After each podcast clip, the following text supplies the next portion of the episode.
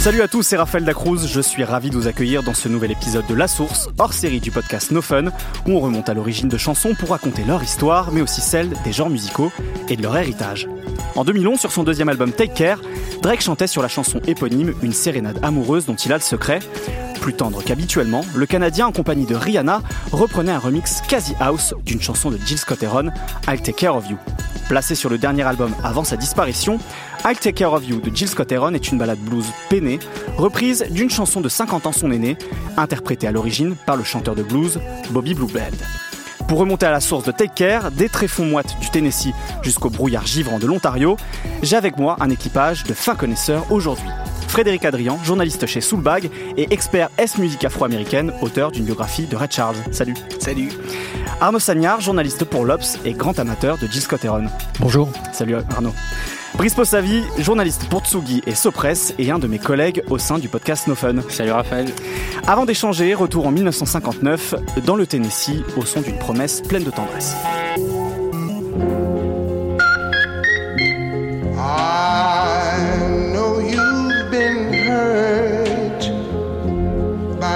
Someone else. I can tell by the way you carry yourself. But if you let me, here's what I'll do. I'll take care of you. Take care of you, je prendrai soin de toi. Voilà la promesse annoncée par Bobby Blue Blend. Et pour parler de cette chanson, euh, avec moi, Frédéric Adrian. Rebonjour. Rebonjour. Avant de parler de cette chanson, est-ce qu'on peut euh, présenter, rappeler qui est euh, Bobby Blue Blend et quel est un petit peu son, son parcours euh, avant euh, l'arrivée de cette chanson, donc en 1959 Alors, en 59, Bobby Bland, c'est déjà un, un vétéran de la scène soul. Il a commencé à la toute fin des années 40 euh, à Memphis avec euh, des gens comme B.B. King, Roscoe Gordon, enfin des, des, des, des pointures de Des légendes du blues. Voilà, des futures légendes du blues où il faisait comme un groupe commun, ce qui devait être assez hallucinant, qui, qui s'appelait les Bill Streeters, parce que c'est la Bill Street, la grande rue de la musique à Memphis. D'accord. Donc tous ces gens-là jouent ensemble, euh, n'enregistrent pas beaucoup, mais vraiment jouent ensemble dans des émissions de radio, dans des, dans des clubs, quoi, des, des choses un petit peu incroyables. Et ensuite, il, il déploie une carrière. Donc B.B. King fait la carrière qu'on connaît. Et lui, Bobby Bland, signe avec un label euh, texan qui s'appelle Duke Mhm. et commence à enregistrer plutôt dans un registre blues au début. Et il évolue progressivement vers un truc plus euh, rhythm and blues, voire euh, presque pop sur certaines chansons. Et à partir de la fin des années 50, et cette chanson-là est un des déclencheurs, devient une très très grosse vedette au-delà du, du milieu blues. Donc en fait, euh, Bobby Blue Blend, à ce moment-là, c'est pas un, artiste euh, blues stricto sensu, c'est ça? Non, alors, il a été artiste blues stricto sensu au tout tout début de sa carrière, mais Bobby Bland c'est un peu, euh, c'est ce qu'on appellerait un stand-up singer, c'est un peu la version Sinatra. Il joue pas d'un instrument, il écrit pas. Euh, il interprète les chansons des autres et c'est euh, c'est son interprétation qui en fait un, qui en, qui en fait une, une grande une grande personnalité du blues et donc des, des, des musiques voisines. Que sait-on sur l'origine de cette chanson euh, I'll Take Care of You? Alors pour le coup, c'est une chanson écrite par euh, par quelqu'un qui s'appelle Brooke Benton, qui est aussi un artiste-interprète. On connaît souvent sa reprise de Rainy Night in Georgia dans les années 70, mais il- dans les années 50, il enregistre avec Dina Washington. Il a quelques tubes, un truc qui s'appelle Kidio, des choses comme ça qui ont été beaucoup reprises. Et à côté, c'est un très prolifique. Enfin, il, il travaille dans le milieu, il écrit des chansons et cette chanson, il l'a écrite et euh, donnée ou vendue euh, vendue à Bland. Qu'est-ce qui caractérise euh, musicalement cette chanson et qui en fait peut-être quelque chose de, euh, de significatif du, style du, R&B du sud des États-Unis de cette époque-là? Alors, ce qui en fait quelque chose de caractéristique, c'est évidemment l'arrangement. Le, chant de Bland, c'est un, chant particulier, même s'il n'est pas encore aussi marqué que dans les années d'après, où il va vraiment développer un style très particulier, avec des, grognements, des choses comme ça qu'on n'entend pas encore trop à, ce- à cette époque-là. Mais ce qui fait vraiment la caractéristique, c'est la force de l'arrangement. Euh, L'orchestre de Bland, à l'époque, dans les années 50, c'est le meilleur orchestre sudiste. C'est euh, emmené par un type qui s'appelle Joe Scott, qui était son trompettiste, je pense quasiment jusqu'à sa mort, euh, qui fait ces arrangements absolument incroyables. Euh, dire, dès qu'on entend le petit riff d'orgue au, au début, on se dit que c'est pas pas n'importe quelle chanson, c'est un truc vraiment très très marquant. Et la force vraiment de ces, ces morceaux-là, c'est la qualité des arrangements, les cuivres derrière, enfin toutes ces choses-là. C'est des c'est des chansons qui, euh, ouais, qui, qui ont une forte personnalité liée à des arrangements et à une écriture très très forte. Tu parlais d'écriture, c'est vrai qu'il y, a- quelque chose d'assez poétique, romantique dans, cette chanson. C'est quelque chose de, fréquent dans, le registre, justement, dans le répertoire de, de Bobby Blend Alors Bobby Bland, c'est un chanteur pour les mamans. Bobby Bland, il a eu euh, une popularité à ses débuts avec quelques trucs un petit peu dansants, etc. dans le milieu blues, mais très très vite, il s'installe dans un registre. C'est pas de la musique pour les gosses, Bobby Bland, c'est de la musique pour les parents. C'est un truc et, il continuera toute sa vie d'ailleurs ce, ce truc-là. Il a des succès, il a des succès hyper régulièrement entre les années, le tout début des années 60, même la fin des années 50, jusqu'aux années 80, mais il a jamais de tube. Il a pas de truc qu'on entend sur sur les, les, radios. Il passe très peu à la télé. Il y a très peu de passages télé. On, il passe une fois à Soul Train, euh, mais c'est dans une émission spéciale avec BB King. Donc il n'est pas populaire, grand public, etc. Il n'a jamais touché le public blanc, pour être clair, de, toute sa carrière. Par contre, euh, les parents afro-américains, les familles, elles achètent les disques pour écouter entre eux. Donc, euh, malgré le fait qu'on en parle aujourd'hui de cette chanson, ça n'a jamais été vraiment un, grand succès, en fait, dans, le répertoire de la musique afro-américaine et dans sa carrière? Les afro-américains connaissent. Oui. Les, le public blanc, le grand public, connaît pas. Très clairement, de Bobby Bland, même si tu demandes aujourd'hui à des, à des amateurs de blues ou de soul, euh, les amateurs de blues, ils connaissent parce qu'il y a un truc qui a été repris par Clapton, mhm. mais ils connaissent par la reprise de Clapton. Ils connaîtront pas par, par les originaux. En majorité, après, il y a des exceptions, bien sûr. Euh, quelle, importance a cette chanson dans le parcours de Blend, si elle en a une, et euh, voilà, quel, héritage un petit peu il a, il a pu laisser au, rhythm and blues et au blues, euh, Bobby Blend? Alors c'est un de ses premiers très gros tubes, c'est un des premiers trucs qui, se classe aussi dans le hit parade grand public, mais dans les 80, 90 oui, places. Hein, c'est pas dans les 10 premières places. C'est jamais dans les 10 premières places. c'est une chanson qui chantait encore, moi j'ai eu la chance de le voir en deux, je sais plus si en 2005 ou en 2008, il l'a chanté encore. C'est un, un, de ses très très grands classiques, c'est des chansons qui qui, qui, ont, qui, qui symbolisent quelque chose dans l'histoire des afro-américaines parce que ça a été le tube qu'on écoutait en famille. Alors c'est marrant que tu dises elle traverse un peu l'histoire parce que précisément moi j'ai le souvenir d'avoir vu la série Vinyl, hmm. euh, donc réalisée par euh, Scorsese si je dis pas de bêtises, non hmm. Je sais plus. Ou au moins produit, ouais, je sais plus. Ouais. Premier épisode, d'accord. Donc euh, produit par HBO et donc dans un des épisodes justement on, entendait et il y avait un acteur qui réinterprétait un petit peu à la place de, de Bobby Bland cette chanson donc c'est marrant finalement et qu'effectivement elle traverse les âges sans hmm. avoir été un, un, grand grand tube. bah, merci beaucoup de nous avoir un peu raconté cette chanson et le parcours de Blend. on va maintenant sauter quelques décennies pour arriver en 2010 avec la reprise de cette chanson par Jill Scott Heron. I know you've been heard by someone else. I can tell by the way you carry yourself. But if you let me, here's what I'll do. I'll take care of you. I'll Take Care of You avec cette voix euh, déchirée, déchirante de Jill Scott Heron. Et donc on est en 2010, comme je le disais. Pour parler de, cette chanson, Arnaud Sagnard, je le disais, donc euh, journaliste pour l'Obs. Rebonjour. Bonjour. Euh, peut-on rappeler, peut-être pour ceux qui ne, qui ne le connaissent pas, qui est Jill Scott Heron? Alors c'est pour résumer, on va dire que c'est un espèce de surdoué, c'est quelqu'un qui a une carrière un peu euh, météoritique dans la mesure c'est quelqu'un qui vient qui est né à Chicago mais qui a vécu ses, ses 12 premières années euh, dans le Tennessee justement ce qui va expliquer peut-être un peu le, choix de, de, cette chanson il a été élevé par sa grand-mère euh, sa mère était chanteuse d'opéra et son père était footballeur professionnel mais de foot à l'européenne quoi pas de enfin de soccer donc, hmm. donc déjà il y avait il, il, vient d'une famille un peu, euh, comme il disait, broken home, quoi, mm. élevé par sa grand-mère, comme c'est souvent le cas euh, euh milieu noir américain euh, pauvre. Et malgré ça, c'était un, un, un, gros intello, avec un cerveau qui fonctionnait extrêmement vite, et qui, toute sa vie, a alterné entre cette espèce de, de génie musical et, et intellectuel et euh, la cam, pour résumer de manière euh, très grossière. Mais pour c'était un vrai tox, un, un, vrai tox euh, au crack qui a été extrêmement productif en termes d'écrits et d'albums tant qu'il n'est pas complètement tombé dedans. Donc dans les années 70 en gros Ouais voilà, faut se rendre compte qu'à 19 ans, il, a déjà écrit deux romans noirs. Euh, il, a la matière pour plein de recueils de poésie qui seront publiés plus tard. Euh, il enregistre un premier album de où il récite ses poèmes avec des congas derrière. La première phrase de, la première chanson de ce premier album, c'est une phrase qui maintenant est devenue un truc euh, un peu marquant dans, dans les phrases du XXe siècle, c'est The Revolution will not be televised, qui a été euh, samplé, exploité, euh, qui est maintenant une espèce d'antienne comme ça que tout le monde euh, se répète.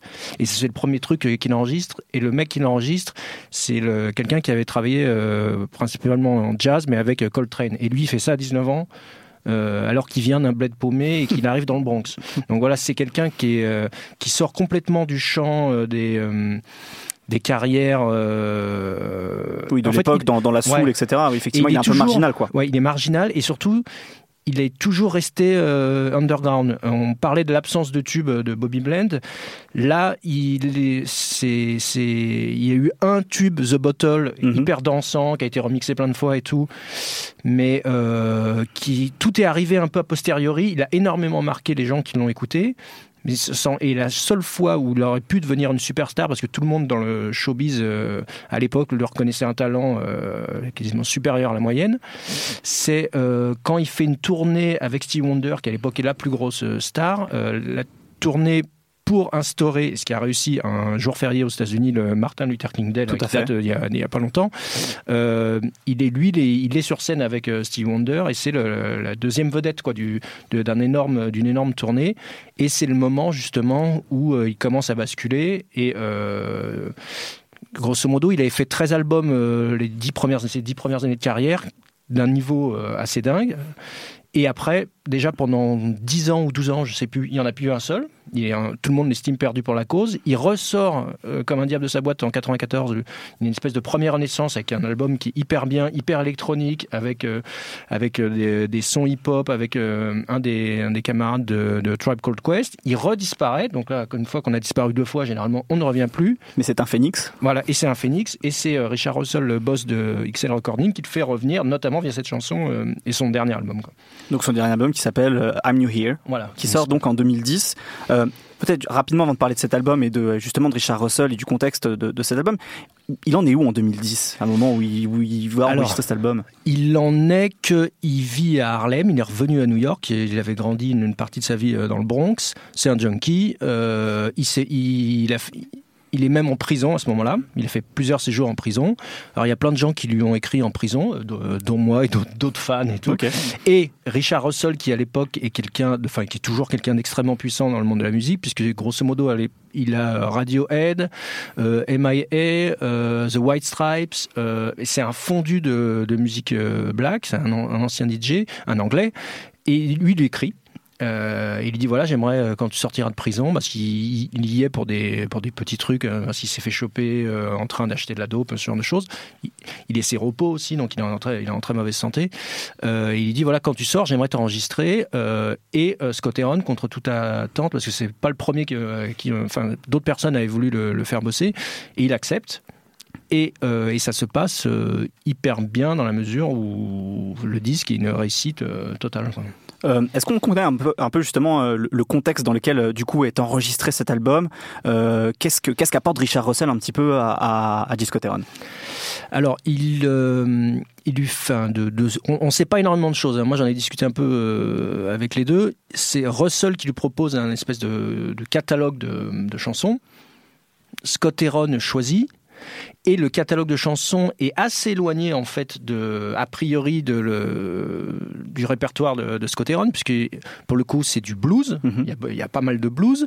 Il y a une chanson de Smog, donc Bill Callahan, qui est une espèce de folk indie. Euh, il lui propose des choses hyper épurées ce qui permet de faire ressortir la voix complètement euh, éraillée euh, et on sent vraiment que là c'est quand même la, la- la- la fin.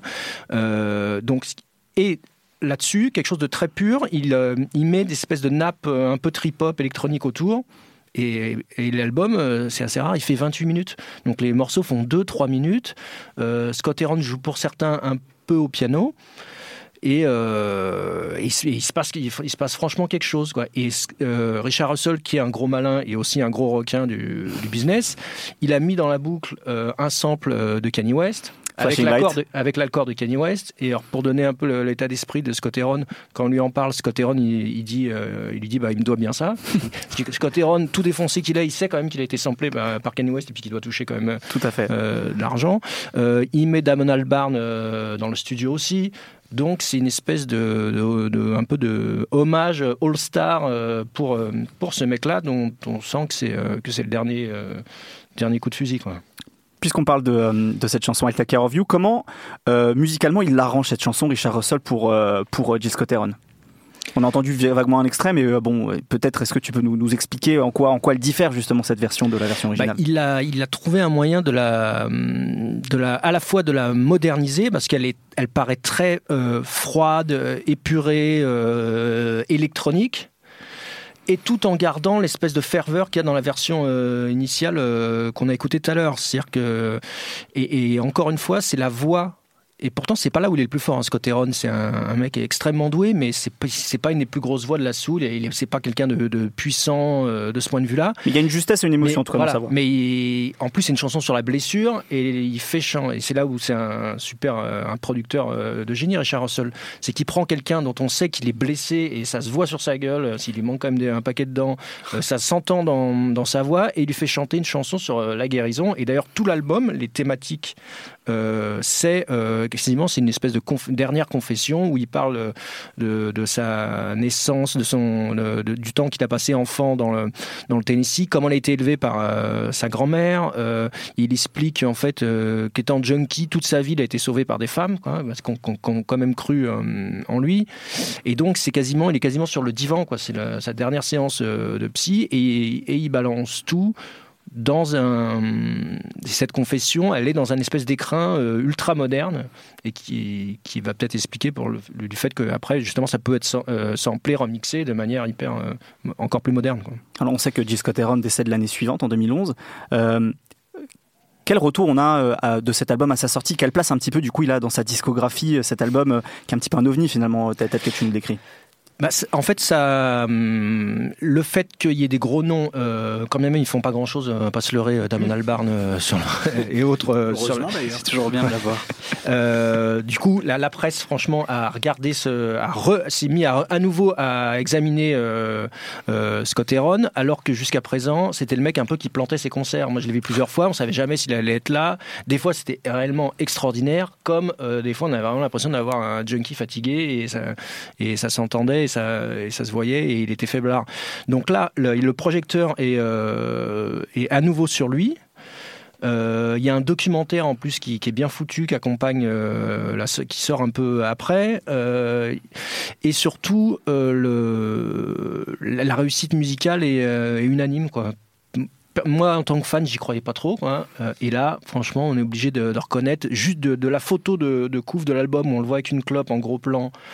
Euh, aux euh, 28 minutes, il y a pas, il y a pas, il y a même un clip qui est vachement beau, euh, filmé en noir et blanc à New York. Euh, Pour euh, Me and the Devil, Ouais, Me and the Devils, qui a beau être une reprise de Robert Johnson, mais euh, la- le clip, dans la façon dont c'est filmé, où on voit un New York un peu euh, l'hiver, euh, hyper froid, qui, qui est, c'est une espèce, je pense que c'est un hommage un peu euh, caché à une de ses, un de ses plus beaux textes qui, euh, qui s'appelle Winter in America, où soit dit en passant, il prévoit quasiment euh, l'arrivée de Trump, parce que c'est quand même c'est une époque. Donc, euh, ce que j'ai oublié de dire, c'est que Scott Heron, c'était un mec hyper politique, hyper à gauche, hyper violent, qui a passé toute sa carrière à défoncer Reagan, les républicains et tout. Et dans ce texte-là, il décrit une espèce de un hiver qui se qui se serait qui s'installerait en Amérique et qui euh, refroidirait tout le monde. Et bon, là, quand on regarde Trump, on, y est quoi. effectivement. Juste avant de, de- parler de, de, la dernière chanson dans, dans, cette, dans ce musical dont, on discute aujourd'hui, peut-être un mot Frédéric avec toi, puisque euh, Scott Heron, c'est quand même un artiste qui a, qui a flirté avec le jazz, la soul, des, genres musicaux euh, qui te sont familiers. Euh, quel regard tu portes sur, sur cette version d'Alta Care of You et puis sur, voilà, sur, cette, sur ce dernier album de carrière qui est un petit peu atypique finalement, dont, dont vient de parler Arnaud? Moi, je trouve qu'elle répond super bien à celle de, de.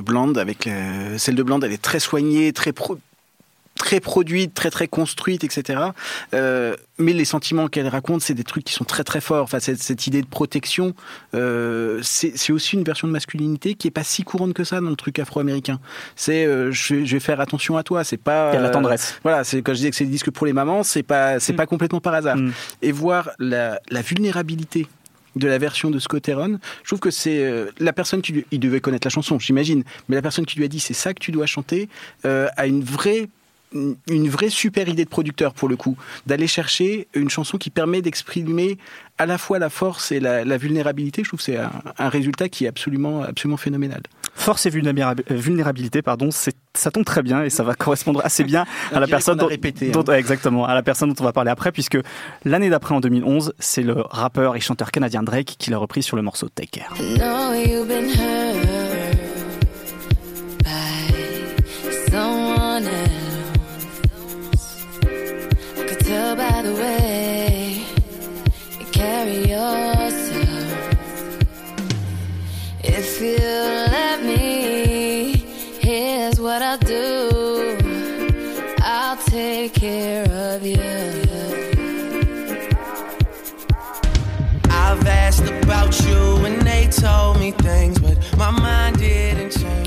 Drake, et évidemment, vous aurez probablement reconnu la voix de Rihanna qui chante le refrain reprenant euh, les mots écrits par Brooke Benton euh, plus de plus d'un demi-siècle plus tôt, euh, avec euh, donc Drake qui ensuite chante sur le premier couplet que vous avez entendu.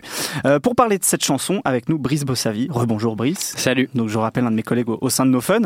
Euh, avant de parler de Take Care, de cette chanson, je pense qu'il est important qu'on parle de d'un remix en fait, puisque tout part d'un remix. Euh, le projet We're New Here, qui est sorti donc en 2011, où Jamie XX retravaille des, euh, des, euh, des, des chansons de, l'album I'm New Here.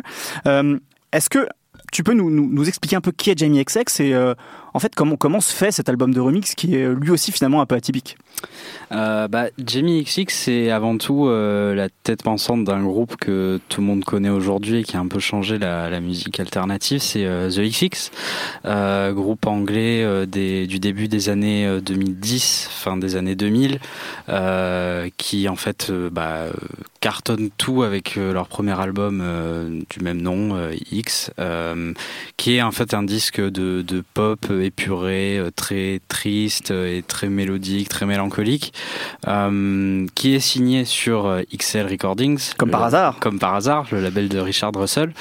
Euh, et euh, pendant tout, euh, tout, le, tout le succès de cet album, qui est euh, Vraiment, c'est un carton fou pour un premier disque. Mercury Prize, euh, ils font platine. euh, Aux États-Unis, ça cartonne. Enfin, c'est vraiment un disque qui change euh, la musique, parce qu'on est quand même dans une période où euh, le rock anglais commence à un peu battre de l'aile. Il y a en même temps la musique électronique qui commence à intéresser un peu tout le monde, pour le meilleur aussi pour le pire, avec la dubstep américaine et ce genre et- Les sons de, de six sauteuses. voilà, exactement. Et euh, bah, les XX arrivent et ils ont un son qui est assez étonnant pour l'époque. Euh, et pourtant, ça marche, ça touche les gens. Et euh, ce son, il est en partie dû à Jamie XX, qui est en fait le, producteur derrière le groupe, qui sont trois, et lui c'est le troisième, qui est aux machines, et qui est vraiment la tête pensante en fait de, ce groupe. Et, très tôt, il se met en fait à faire aussi à côté de ça des remixes. Il a un, il a un parcours en fait assez intéressant parce que par rapport à, à Gilles Ce qui est intéressant, c'est qu'il a commencé en fait à découvrir la musique à travers la soul et le jazz. Euh, des parents euh, qui lui faisaient écouter que des disques comme ça quand il avait euh, 10-15 ans. Euh, et ensuite, une fois qu'il a grandi, qu'il a pu aller à Londres dans des raves, dans des dans des, des fêtes, dans les, les quartiers à Londres où il y a des boîtes, il se met à écouter de la musique électronique, de la dance, de la house. Et Jamie XX, en fait, c'est toujours un mélange entre les deux. Il y a, il y a cette espèce de de côté musique électronique, festive, euh, dance, et en même temps, il y a cette, euh, cette espèce de mélancolie de la soul, du jazz qui revient tout le temps. Et du coup, en fait, dans ses premiers remixes, on entend déjà qu'il travaille en fait un mélange entre de la musique électronique et en même temps quelque chose de très très samplé. Euh, Il y a toujours des voix de vieux disques de soul, de jazz qui sont reprises et qui sont pitchées. ça donne un truc super mélancolique. Et, ça, c'est vraiment son parcours. Et, et là, en fait, on est en en 2000, euh, 2010. Euh, et donc, euh, Richard Russell enregistre avec Gilles Scott Heron euh, à Londres leur album. Et il se trouve que dans un studio à côté, Jamie XX est en train d'enregistrer le second album des XX. Et comme il explique en interview, un jour, bah, Richard Russell et Jamie XX euh, autour d'un café discutent et font ah, ça va ton album? Ouais, moi aussi, très bien. Et lui dit bah tiens, c'est marrant parce que tu vois, je voulais te le dire, là le travail que je fais avec Gilles Scott Heron, j'étais hyper influencé par euh, ton boulot de production sur euh, le premier album des XX. Et, euh, et il lui dit bah ça serait, ça pourrait être marrant que tu, tu reprennes le travail que j'ai fait sur cet album et que tu le revisites à ta façon, euh, que tu sortes un disque de remix entier de euh, I'm New Here. Et ça va donner We Are New Here, euh, qui est donc un disque euh, de remix euh, de tout l'album de Gilles Scott Heron par Richard Russell. Et Russell expliquera, et c'est assez intéressant, le, We Are New Here, il, est assez, assez important parce que Russell a pensé à Jamie XX en expliquant que l'album en fait qu'il a fait pour Gilles Scott Heron, c'était quand il avait 60 ans, qu'il était un peu, bon c'est un peu tôt, mais par rapport à sa consommation de drogue, il était un peu en fin de vie. Richard l'a produit lui euh, au moment où il passait à ses 40 ans et en Jamie XX quelqu'un qui démarrait un peu dans ses 20 ans et disait on était un peu à trois étapes consécutives chacun de nos vies euh, et ça donnait trois visions différentes un peu de de la musique, de, de la vie en général, pas, surtout par rapport au poids du, du disque de Scott Heron qui, qui reparle de toute sa vie. Euh, et du coup, bah, Jimmy XX se, se lance là-dedans. Il reprend, euh, il a du coup, il a un espèce de catalogue de samples de rêve quoi pour un producteur, euh, à pas s'emmerder avec les droits, il peut faire ce qu'il veut avec. Et euh, ça donne un disque qui est hyper important euh, pour toute une scène qui est la scène qu'on appelle post dubstep, euh, qui est un peu le renouveau de la musique électronique anglaise, contrairement au nom dubstep, euh, ça vient pas des États-Unis, ça vient pas de la sauteuse de Skrillex, ça vient vraiment de Londres, qui faisait une musique avec beaucoup de basses, mais qui pouvait être hyper subtile après dans, dans les mélodies, les arrangements. Euh, Post dubstep, c'est euh, ils épurent encore cette musique et ils font euh, quelque chose de avec beaucoup de basses et en même temps euh, beaucoup de sensibilité, beaucoup de de finesse dans les arrangements. Euh, ils vont chercher des musiques du monde, etc. Et Jamie XX, bah, il s'émancipe vraiment sur cet album en faisant un espèce de disque de pop post-dubstep de euh, Gilles Scott Heron, euh, en retravaillant euh, les morceaux de, de l'album, plus en allant chercher aussi quelques extraits de son ancien, de ses anciens albums, Mhm. anciens morceaux, reprendre des vieux morceaux d'interview. Et, euh, et ce qui est étonnant, c'est que c'est un disque qui est hyper en fait hyper respectueux de, de l'œuvre de Gilles Scott. Euh, la voix reste euh, généralement primordiale euh, dans, dans, dans les morceaux que, que fait euh, Jamie XX. Euh, il part pas dans, dans tous les sens non plus. Euh, il, comme il explique, il essaie de créer une atmosphère autour euh, autour de la voix de, de Scott Heron, qui est quand même, euh, même si c'est pas un incroyable chanteur, il a vraiment un grain de voix. Dès qu'il parle, on l'écoute quoi. Euh, et il bosse énormément là-dessus. Et il y a ce fameux euh, I Will Take Care of You. Euh, Alors, comment, comment il l'arrange peut-être? Quelle- quelle, quelle, De quelle manière en fait il se réapproprie cette œuvre dont on a parlé, voilà, qui était plutôt épurée, plutôt Mm. froide? Voilà, comment comment il la réarrange cette chanson? Eh ben, il, il se trouve que, que Jamie XX, un petit peu avant de bosser sur ce morceau, est allé à New York. et il faut savoir que Jamie XX est un très grand digger, et ça se sent dans sa musique. On entend des samples de musique de- des quatre coins du monde dans tous les sens.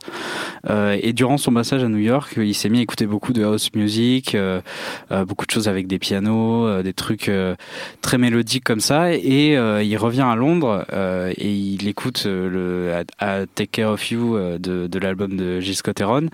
Euh, et il a envie de le revisiter un peu à la sauce house. Et il est en studio en fait avec les XX et il se met à faire une petite ligne de piano comme ça euh, qu'il enregistre avec son iPhone.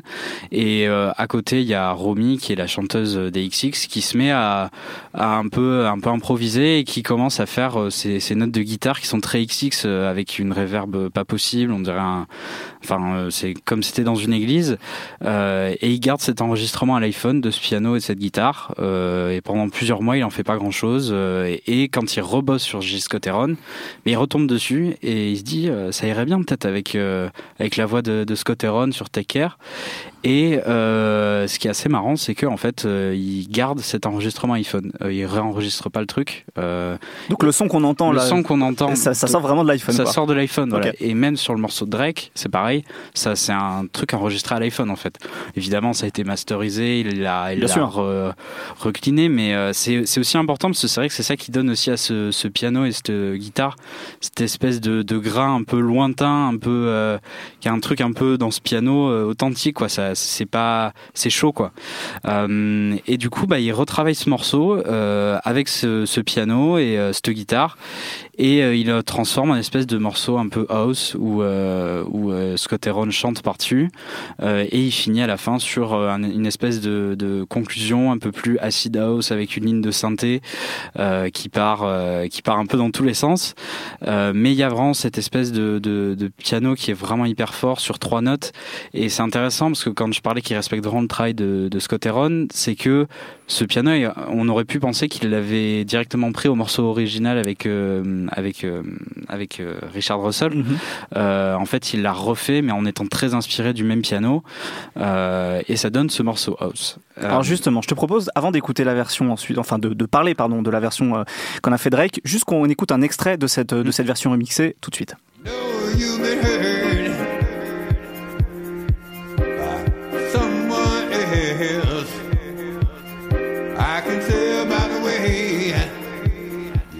Ça vous donne un peu un peu l'idée de la différence entre la voix de Oui. G. Scott Heron sur ses accords de de Jamie XX et, euh, et la voix de Rihanna qui était beaucoup plus euh, beaucoup plus euh, travaillée, et beaucoup plus évidemment douce euh, sur la version de Drake. Euh, avant de parler justement de la réappropriation et de, de, de cette version faite par Drake et Rihanna, est-ce qu'on peut rappeler aussi qui est Drake?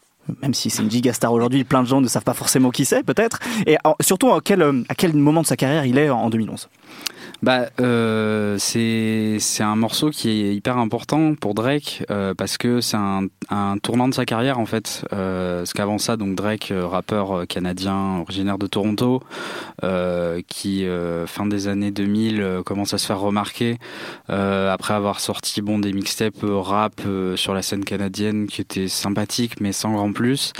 Et il y a ce, ce début de collaboration avec Noah Fortichebib où euh, ils sortent un EP qui s'appelle So Far Gone, euh, qui fait un espèce de rap entre pop, R&B, euh, hyper euh, froid, brumeux, où euh, ils, ils chantent, ils rappent. Des grandes nappes de synthé c'est ça, sans fin. C'est c'est un, un rap très très froid vraiment et ça ça va bien avec avec Toronto en fait où il fait froid pendant six mois dans l'année Il invente le son Toronto Le son avec, avec Toronto, Noah voilà. Ouais. et, et quand on va à Toronto on comprend un peu le, le son de Drake à cette époque c'est vraiment une ville où il fait moins 20 degrés euh, donc euh, c'est ça qui est fort. Et, euh, et donc il commence à se faire un nom dans le rap. Il est il est signé après sur le sur le label de euh, wow. Lil Wayne. Lil Wayne pardon Donc Young Euh, Money, Cash Money, Young Money. Cash Money, euh, qui est l'un des plus gros deals de l'histoire du, du rap américain à l'époque. Euh, il sort un premier album, Thank Me Later, qui est un succès commercial, euh, mais au niveau critique, euh, c'est un peu plus mitigé en fait. Euh, C'est-à-dire que c'est un disque qui a quelques très gros morceaux, euh, c'est un bon disque de rap, mais c'est un petit peu en dessous des attentes qu'on avait par rapport à, à ce type qui arrivait à autant chanter, faire de la pop. Euh, Et qui est déjà une star en fait déjà une euh, star à la fin des années 2000 quoi. voilà, c'est ça. Et euh, c'est un disque assez scolaire. Euh, et ce qui est intéressant, c'est que lui-même va, va le reconnaître euh, après la sortie de cet album, quand il commence à travailler sur euh, Take Care. Euh, il dit ouais, j'ai, je suis allé trop vite sur ce premier album. Euh, il fallait absolument sortir quelque chose parce qu'il y avait trop d'attentes. Euh, et là, il dit bah pour mon second album, je vais prendre mon temps. euh, Je vais, euh, bon, ça marche pas en français anglais. Je vais Take Care. Je vais faire attention à ma musique. euh, Je vais prendre le temps de vraiment faire quelque chose. Et il commence à euh, vraiment, euh, sur cet album, il dit aussi, je vais travailler avec Noah Fortichebib euh, entièrement. Euh, il va tout superviser. Et donc Take Care, qui est aujourd'hui donc considéré comme un peu un, un classique du rap des années 2010, parce c'est un album qui qui réinvente, qui relance le, le, le rap américain, qui lui fait vraiment aller vers la pop, euh, un disque très euh, qui invente les, mots rap aussi euh, en quelque sorte, où euh, où il parle à cœur ouvert, euh, il parle des femmes, euh, Marvin's Room, qui est un morceau qui est un classique aujourd'hui où il, il, il- il pleure pour une fille. Enfin, il y a des choses comme ça qui se faisaient pas dans le rap, qui là, qui là existent.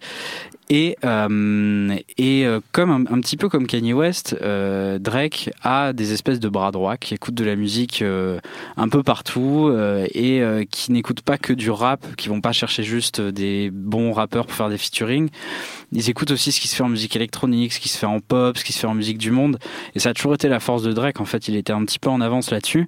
Et parmi ses bras droits, dont je pense Noah Fortichebib fait partie, bah, quelqu'un a écouté We Are New Here euh, de euh, Jamie XX, euh, Scott Heron et Richard Russell, et a notamment euh, tiqué sur sur I Take Care of You, qui est en fait en soi le morceau bah, le plus pop de, de cet album de remix. Qui a vraiment une structure couplet, refrain, et qui se termine sur quelque chose d'un peu plus expérimental électronique. Et bah, Drake et Forty euh, adorent le morceau, euh, et du coup, bah, ils rentrent en contact avec euh, avec Jamie XX en lui disant voilà, euh, on, a, on adore ce morceau, on aimerait bien bosser dessus. Euh, et euh, bah, Jamie XX euh, accepte, euh, ce qui donne ce morceau qui s'appelle donc Take Care de, de Drake, euh, où en fait, ce qui est assez étonnant, c'est que c'est à ce niveau-là, c'est presque pas du, c'est presque pas du sampling, c'est Oh, C'est une reprise. c'est une reprise en Mm. fait. Euh, il respecte vraiment le morceau de, de A à Z. Il y a peut-être Euh, juste un travail sur la rythmique, sur les couplets. Euh, C'est-à-dire que Forti, euh, je pense Forti a retravaillé dessus. Il a enlevé toute la fin du morceau qui est euh, une espèce de de- d'envolée un peu house euh, acide euh, qui, qui qui convenait pas au format pop. Euh, il renforce un tout petit peu la rythmique euh, quand Drake euh, rentre dans le morceau avec des espèces de batteries un peu martiales. Ça ressemble presque à du dancehall d'une certaine manière. c'est ça, très- C'est très caribéen dans la ça. manière de, Bah, de faire sonner cette batterie. même le même en fait le, le piano de Jamie XX est caribéen un peu dans sa dans sa sonorité sa rythmique et euh, c'est pas étonnant parce que Jamie XX a toujours aimé cette musique et euh, il vient aussi de Londres qui est une ville où la Jamaïque est importante. Euh, Jamie XX qui invitera d'ailleurs Popcan sur son premier album solo trois ans plus tard. Et du coup ouais on est vraiment dans une espèce de, reprise à tel point que même Rihanna sur qui démarre le morceau en fait sur le premier couplet reprend exactement le même le, texte de la chanson originale en clin d'œil. Et ensuite euh, il déroule à deux une chanson qui euh, qui, qui pousse le curseur de, de, de la la comment dire du thème amoureux euh, de ce morceau euh, où les deux se disent euh, bon t'en as bavé par le passé mais euh, maintenant ça va aller les deux on va bien ensemble etc euh, Ce qui est assez drôle en plus, étant donné leur, histoire commune à tous les deux. évidemment. Euh, et et c'est vrai qu'à l'époque, c'est euh, c'est assez étonnant en fait comme choix artistique parce que euh, le morceau en soi, c'est vraiment euh, c'est rare que des, des rappeurs euh, encore s'intéressent à des producteurs indés, alternatifs. Oui, parce qu'il faut rappeler qu'en 2011, euh, rap et musique électronique, c'est David Guetta, Voilà, c'est euh, c'est Tiesto, c'est vraiment euh, le- l'espèce de, de, d'EDM hyper criard. Voilà. Et là, euh, Drake va chercher un truc très très pointu en soi. Euh, Jimmy XX, il est vraiment écouté par euh, par des gens qui qui écoutent de la musique électronique assidûment, etc. Et, là, en fait, pour la carrière de Drake, c'est aussi un morceau important parce que aux États-Unis, c'est déjà une star. En Europe, on commence à en parler. Et là, en fait, ce morceau en featuring avec Rihanna, c'est le premier gros morceau qui attire l'attention de, de l'Europe et du monde entier sur Drake parce qu'il y a Rihanna. Et aussi parce que bah, est, c'est un excellent morceau, il est euh, acclamé partout. Il y a aussi un clip réalisé par Yohan Lemoine, Woodkid, euh, très épuré, qui, euh, reçoit des prix. Euh, c'est la porte d'entrée en fait de Drake vers euh, son statut de, star de la pop mondiale. Euh, tout, euh, tout en étant quelqu'un de artistiquement exigeant en fait. Et ce qui est marrant avec ce titre, c'est quand même qu'on entend encore euh, Gilles dessus, Oui. avec euh, ce, cette espèce de break euh, que je trouve qui est vraiment hyper intéressant de la part de Jamie XX parce qu'en en fait il prend des bouts de voix de, de Gilles et il le transforme en espèce de, de chanteur de funk R&B. On dirait presque du scat. c'est ça, ouais, qui fait ha ha ha ha, hey. Et, et ça marche hyper bien. Et, et c'est. Euh, c'est pour ça que c'est intéressant que, Drake ait, vraiment respecté euh, le, morceau, le sample euh, original. On, entend encore Heron. Euh, le premier couplet, c'est le morceau original de blues des années 50. Euh, c'est vraiment un, espèce de- c'est une espèce d'œuvre musicale qui revisite 50 ans de musique tout en se réappropriant le truc. Et, euh, et en même temps il y a, y a des, des, filiations. C'est-à-dire que euh, on a souvent dit que dans sa voix Drake euh, pleurait un peu mais pleurait en R&B comme on peut pleurer en chantant en blues. Et, tout est un peu lié dans ce morceau. Et c'est en ça que je pense que c'est une réussite. C'est parce qu'il présente quelque chose d'autre. Et en même temps il est hyper hyper respectueux de ce qui a été fait par Jamie XX et de ce qui a été fait après dans les dans le, le blues originel de ce morceau. Qu'est-ce que ça vous inspire, euh, messieurs, justement, cette, euh, cette traversée des, époques et cette reprise par Drake et Jamie XX Euh, Peut-être commencer par toi, Arnaud. Bah, ça fait pour on parle beaucoup de sampling donc de boucle et là je trouve que c'est la la boucle parfaite quoi comme comme on vient de dire on part de 1959 on arrive en 2011 enfin ça contient le- une bonne partie de la, la musique noire C'est une américaine capsule temporelle presque. Ouais. Et, et en plus, ça, ça la, c'est pas pour rien que ça repasse par, euh, par Londres et par des Anglais. Euh, c'est que les, les premiers fans euh, de soul euh, au monde, c'est, quand même eux, quoi. Et ils y ajoutent de l'électronique et leur culture, et effectivement un peu de, du son jamaïcain ou presque dans le piano portoricain, qui est aussi un truc new-yorkais dont Scott Heron était un fan. C'était un fan de Joe Bataan, par exemple. Donc du coup, c'est, une somme. C'est une espèce de dictionnaire de, de la musique, ce morceau. quoi. Et toi, Frédéric Bah, ça confirme que la bonne musique, c'est toujours la bonne musique et que les séparations en, en genre, il n'y a que nous qui, avons l'idée de nous occuper de ça. En fait, c'est pas important. euh, La, la- la bonne musique, c'est la bonne musique. Quoi. Très bien, c'est un beau mot de la fin. c'est vrai. Merci beaucoup Frédéric Adrien, merci Anno Sagnard et merci Brice Bossavi de nous avoir parlé de cette euh, remontée à la source de Take Care. Merci à Quentin Bresson à la technique, à l'équipe de Binge Audio. Retrouvez la source hors série du podcast No Fun sur toutes les plateformes d'écoute de podcast. À très bientôt pour un nouvel épisode.